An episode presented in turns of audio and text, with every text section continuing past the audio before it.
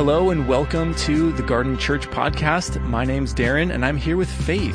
Hi. Pastor Faith. And we will get to the sermon in just a little bit, but we wanted to make some time and space to talk about something special that we've been having on Sundays. And it's a new song that Pastor Faith, you and your husband Josh wrote, and we've shared it with our community. Tell us a little bit about it. What's the name of it? Yeah. And where did it come from? Yeah, so it's called We Need You. Um, and I, I'm going to root this in 1 Corinthians 2 when Paul says, My message and my preaching were not with wise and persuasive words, but with a demonstration of the Spirit's power, so that your faith might not rest on human wisdom, but on God's power. Um, the, the first thing that was written for this song was the beginning of that bridge section that says, We don't need better plans, we don't need clever thoughts, we need your Spirit, oh God. We don't want the wisdom of man. We want we want a display of God's power, which is really what the world needs. They don't need to see a show, or even in the area of worship, they don't need to hear good music. They need to see a display of the power of God. So it came from that heart cry, and then the beginning of the song kind of sets up this space where we invite Holy Spirit. We open our hearts.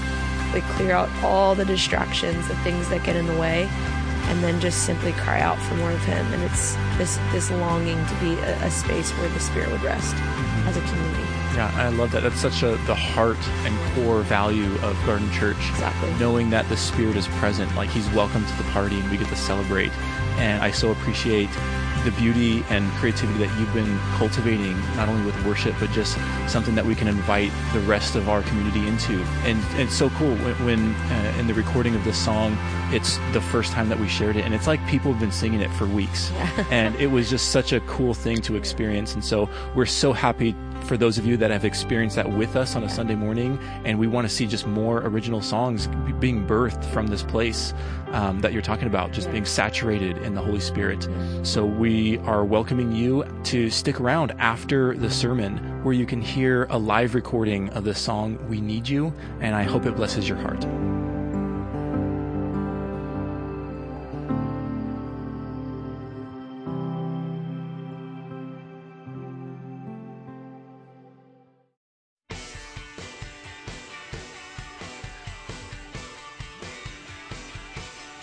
Welcome to the Gardens Podcast.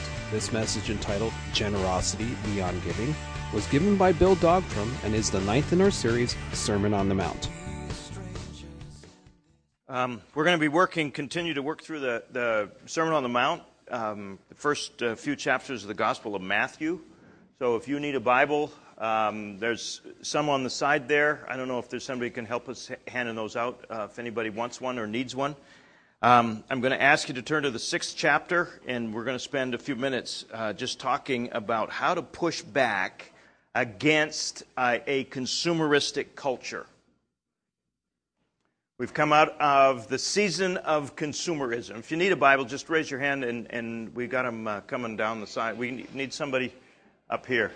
That is one honking ringtone, man. I'll tell you what. We've, we've, um, I need somebody with a Bible up here if, if you can help me out. Thanks. yeah, you see that are called a nature. We're running back in there. Anyway, um, thank you, thank you, thank you. Okay, we got one. Thanks.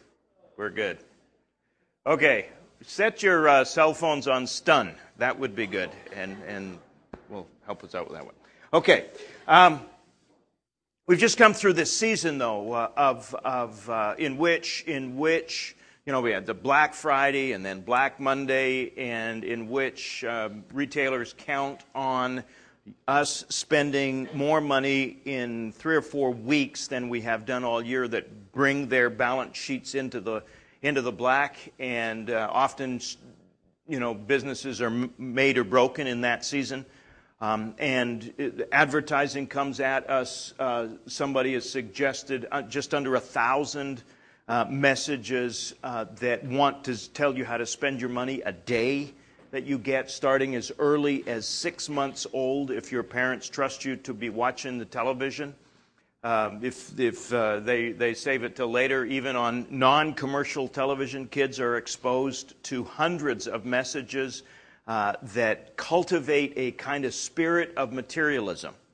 And again, remember what we're doing here in this series is talking about what it means to live in that thin space between the material world and the spiritual world.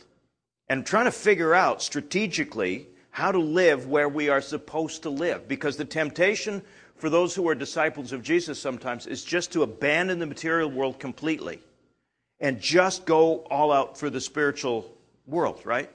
But that's not, he said, you're supposed to be in the world. You're supposed to be in that thin space. You're supposed to be engaging in the material world. You just need to learn how to do it with the dynamic of the spiritual world.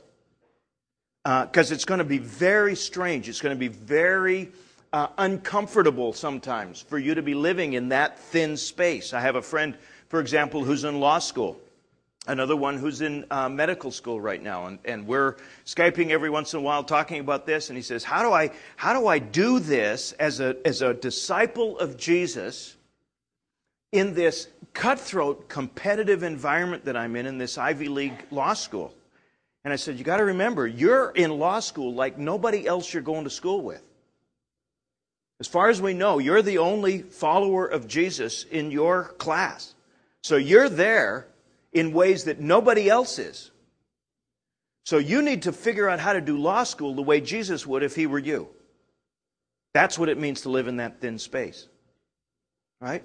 So as we sit with that, we get to this place in the Sermon on the Mount. Jesus has, has, has kind of invited us in, and now he wants to teach us how to live, what it actually means to live in that thin space, in the kingdom of, of, of the world without getting sucked into it and bring the kingdom of God to bear into, into, that, into that reality. Does that sound like something we want to learn how to do? How many of you know that that's going to sooner or later involve money? How many still want to talk about this? Right? Because it, it's going to, it's, he's, he, why does Jesus talk more about money than he does about prayer? Because he knows that money is a marker for us. It's, it's, it's a way that we measure value.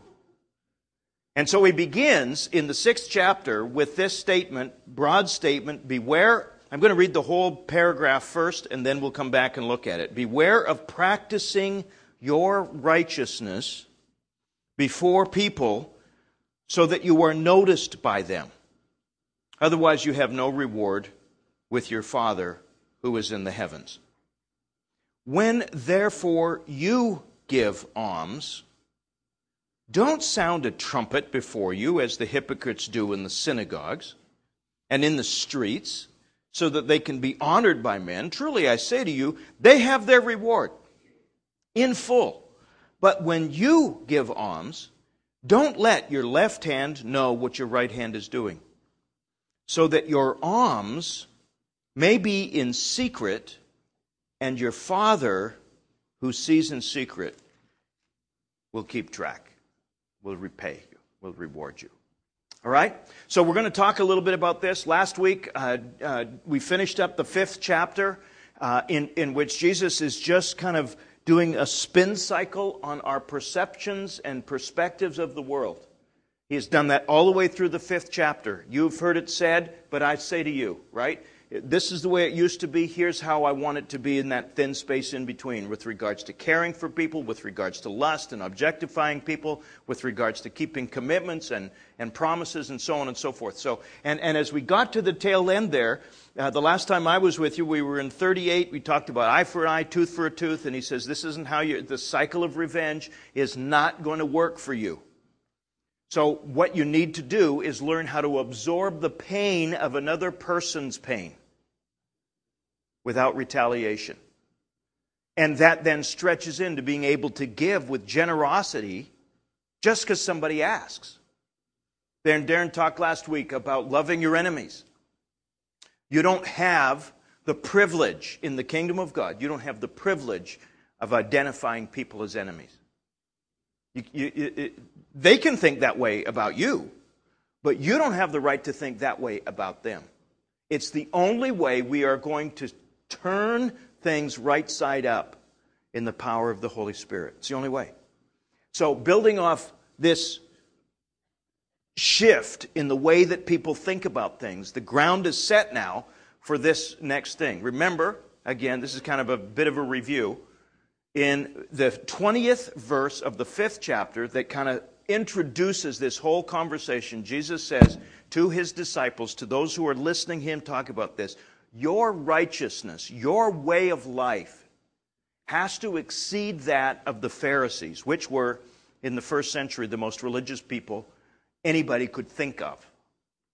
Your righteousness has to exceed theirs. And he, and he unpacks that primarily by suggesting that the righteousness of the Pharisees is external and for public consumption. They're good because of the societal benefits it, that accrue to him, them by being good. And Jesus is saying, you need to be good for nothing. Right? Not good because somebody's watching. Not good because there's a reward. Not good because you're going to get some benefit from that. Not good because you get a, a foily star. But good because you are. You, you see? That's what we ended with last time. Be perfect. Be complete. Be good as your Father in the heavens is good. So now he shifts gears a little bit because he's already dealt with the societal connection. But then the question is well, how do we do religion as disciples of Jesus? Religion's not a bad thing. It, it formalizes our walks with God into structures. So, here in this fifth chapter, he's going to talk three topics that were contemporary in Jewish piety. He's going to talk about works of righteousness or alms. He's going to talk about prayer and he's going to talk about fasting. All three of which were practiced by religious Jews in the first century. And notice what he says here in this umbrella statement that starts this sixth chapter Beware of practicing your righteousness. Now, what is included in righteousness? Alms, works of charity, prayer, and fasting. These are deeds, these are actions of righteousness. And he says, Beware of doing them. So he'll start off each of these three topics with the same thing. Don't give to be seen. Don't pray to be seen. Don't fast to be seen. Right? So that's the umbrella statement. He says, Don't do your stuff, your religious stuff. Doing the religious stuff's not a bad thing. It's why you do your religious stuff. It's what's at the gut of your religious stuff. It's what's at the core of your heart when you show up to worship on a Sunday. That's what we're after. And that righteousness has to be exceeding that of the Pharisees, one. Two, not before other people, otherwise, you recognize that you're not really living in this thin space. You have no reward in the heavens. You're doing everything, even how many of you know it's possible to do religious stuff for material benefit. Not always money, right? But so prestige or position or because people think you're right or good because you need a date. Right? My dad and mom wouldn't have gotten married except that my mom wouldn't marry my dad until he went to church. So he went to church and God ambushed him. He got saved in spite of himself. And even then, she wouldn't marry him until he'd been a solid follower of Jesus long enough to know that he gave his life to Jesus for Jesus' sake, not for hers. you see? Um, so, and, and so it, it, this is what he's arguing for. I want you to do works of righteousness. I want you to get this religion stuff. It, it's frustrating to me uh, when I hear people just systematically bag on religion. religion's not necessarily the problem. It's what's inside the religion that works itself out that's the problem. Right? And so Jesus here is saying, Look, I don't want you to be doing this stuff so other people applaud, because as soon as you hear the applause, we're done. Debt's paid in full. We're, you've, you've got what you're after. Right? So then he goes on and says, Now let's talk about money. When you give alms, when you give to somebody on the street, when you when you, and, and alms here is, a, is not just about money, but it, it, it includes that. Uh, when you do works of charity, Community Garden is a classic example of that. Right? Now, we, might, we, we haven't advertised it as that. We haven't thought about it as that necessarily. But that's what it is. It's something benevolent that we do for a community. That's okay. When you give, when you give five bucks to the, to the guy with the sign at the freeway exit, that, that counts. Later on the, in the service, we're going to give you an opportunity to um, help us out with uh, uh, some money um, going to Haiti. That will be a, a, an act of charity, right? When you take a meal to somebody who is, who is not well, when you visit somebody in the hospital, Jesus gave us a whole list, a whole series of things that are included within this action. I was in prison and you visited me, work of charity. I was hungry and you fed me, work of charity. I was naked and you clothed me, work of charity. I was sick and you visited me. It's a work of charity. It's an alms, right? So even though I'm going to talk mostly about financial commitments because that's what he's specifically talking about here. It's broader than that. Everybody okay with that?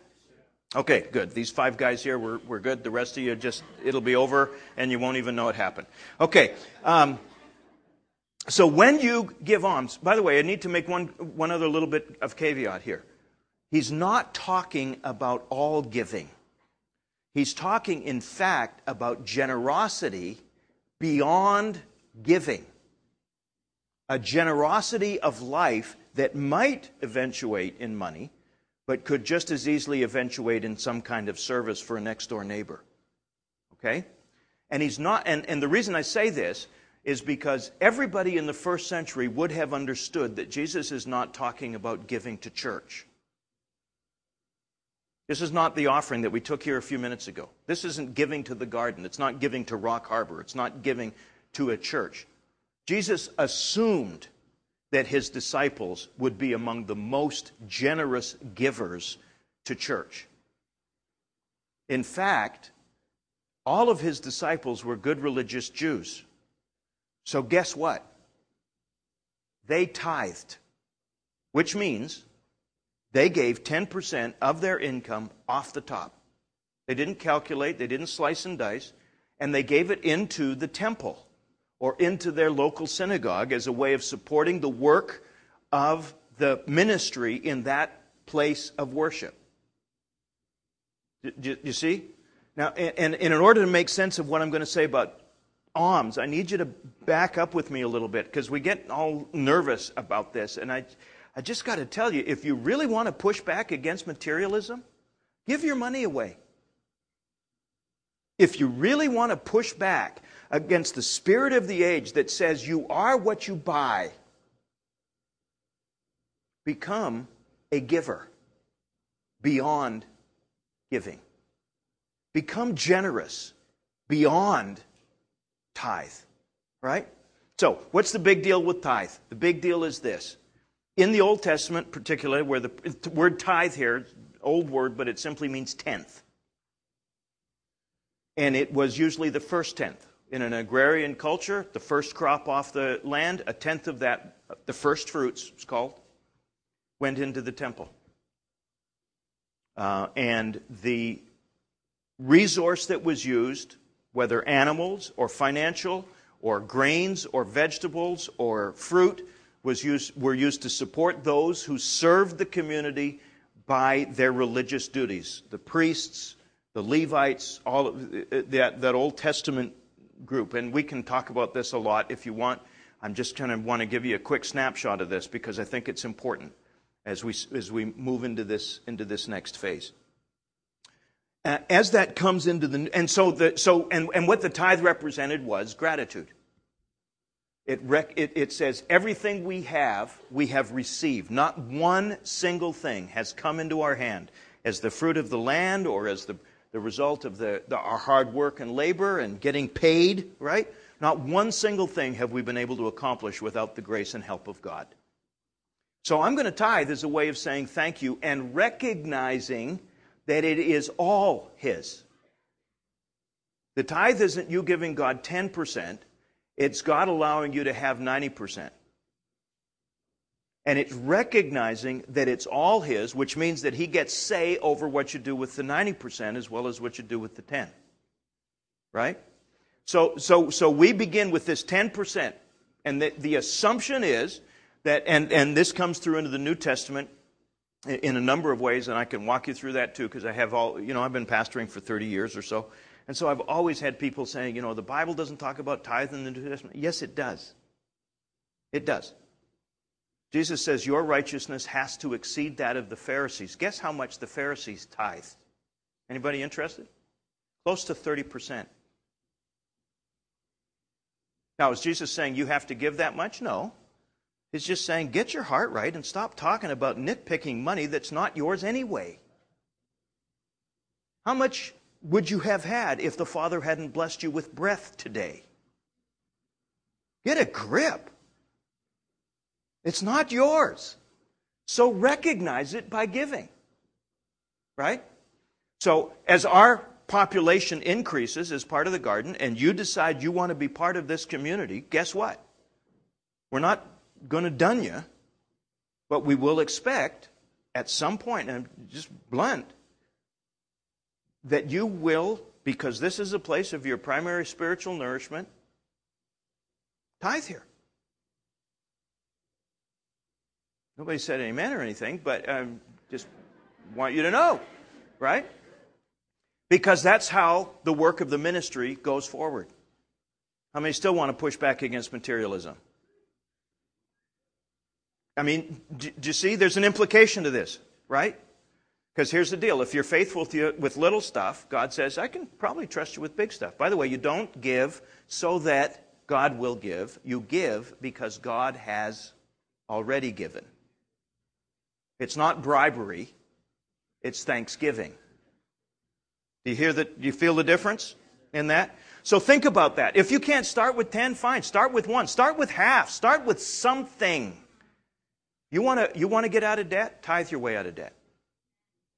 Serious. I've got we, we've got people in our community here who have done that. Who have just said, "Wait, the reason we're such a mess is because we bought into the idol of materialism." And credit carded ourselves to death.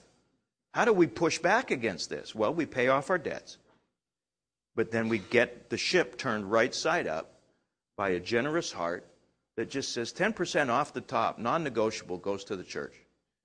We're not even going to tell the church where it goes because it's not our money. With me? So that's the backstory. And then Jesus says, Now look, we don't need to talk about that because you guys are already doing that. So let's talk about the, this next thing, and that is because and that was all private, right? So let's talk about this next thing, which is public giving. And he says, when you give alms, when you do these works of righteousness, when you give that five bucks to the guy on the freeway off ramp, backing it up into the first century, he says, don't sound a trumpet before yourself, as the hypocrites do in the synagogues and in the streets. Now, the truth is, nobody sounded a trumpet. This, Jesus is telling a joke here. How many of you know Jesus had a wonderful sense of humor, right? And that he told jokes all the time.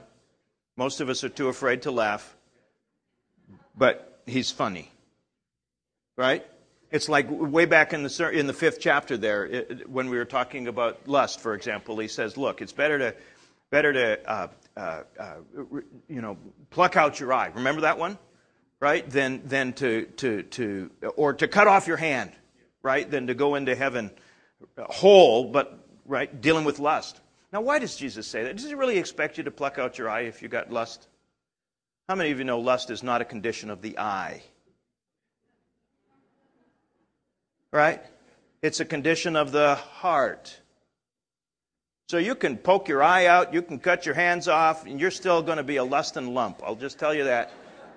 Right? You got to deal with it in other ways. How many have discovered that? No show of hands. All right. Um, so, so, so here's, here's now he's saying, and, and this is another one of his jokes. He says, don't, don't, now, whether they sounded the trumpet or not, everybody knew they were giving. Why? Because they were giving to be seen by everybody. So he said they might as well be sounding a trumpet. Don't be like that. When you do stuff, and, and, he's not saying hide it from everybody, he's saying don't purposefully make it known. Because if you're giving so you get the benefit of somebody's public acclaim. It's a photo op on Thanksgiving at the soup kitchen at Fred Jordan Mission. Oh, look how generous he, she, they are. Well, where were they yesterday? But today the cameras are there, so their publicist has them positioned nicely, hairnet in place. Don't do that if the goal is to get people to think you're generous. Because now they think it, you're done. Instead, give out of a heart that is generous. Not so that others will see. It's a very simple message, right? Anybody struggle not with understanding what Jesus says, but actually doing it? That's the problem, isn't it? It's not that we don't know what he's talking about, it's that he can't mean what he's saying. Bad news, he does. Good news, it really works. If you want to push back against the spirit of materialism in your own heart, become a generous giver beyond giving. Right? Truly, I say to you, he says, those guys who do that have their reward in full. When you give, don't let your left hand know what your right hand is doing. It's another joke. Right? In other words, he's saying, and, and man, this poor verse has been exegeted to, uh, the, to death over the last few years. The left hand is the private hand, and the right hand is the. Don't let. No. He's just saying,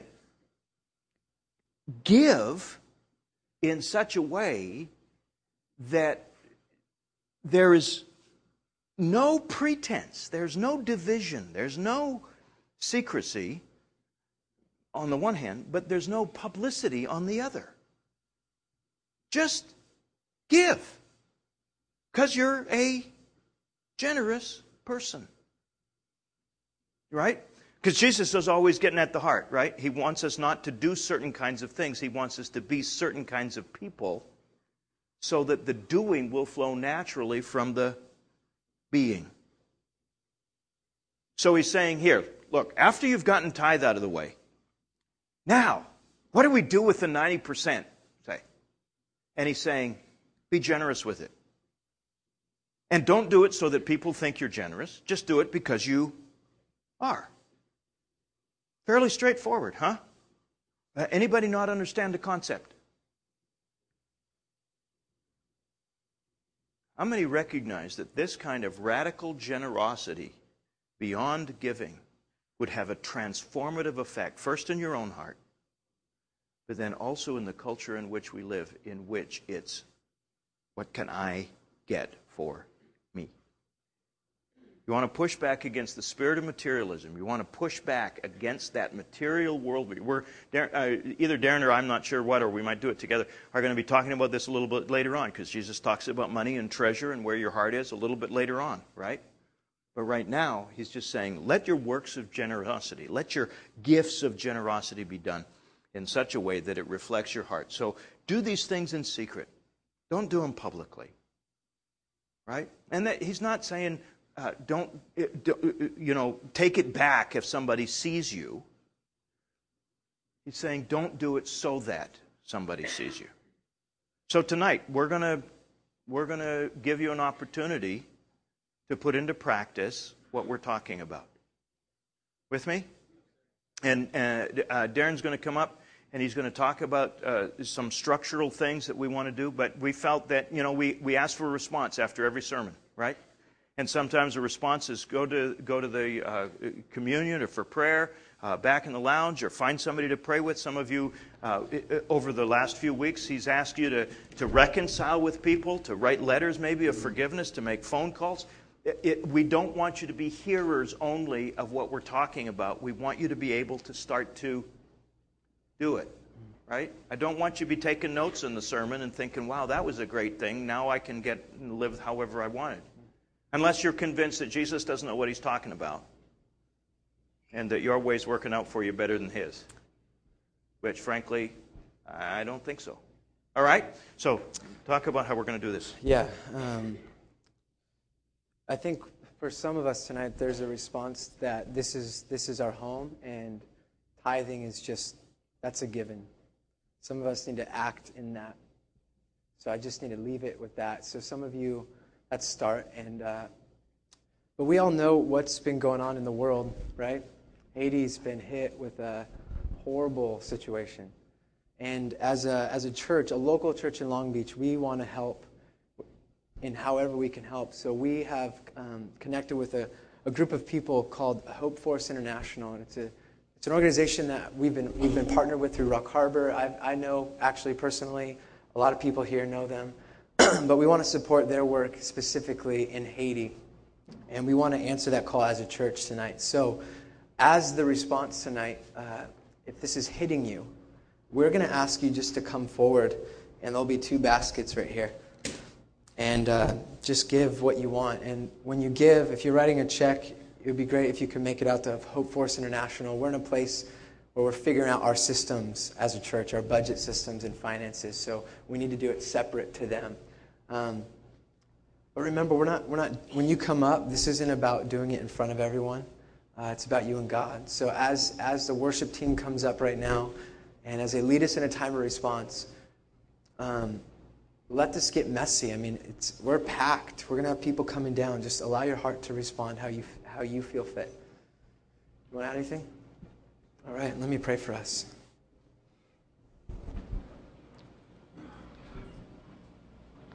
Lord Jesus, you. Um, you have spoken plainly to us as disciples. May our hearts receive your message tonight. And may our worship be practical. Would you lead us to where you want us to give? We pray this in your name. Amen. Thanks for listening.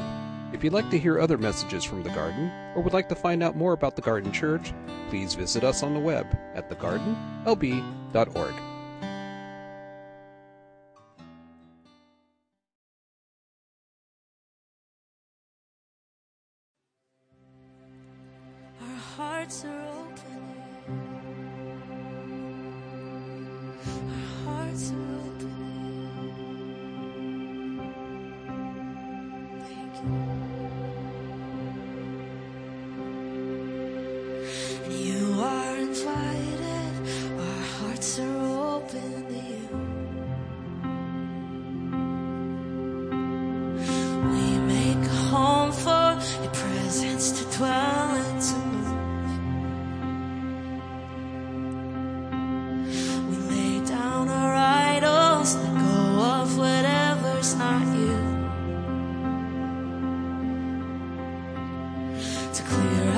space for your presence to dwell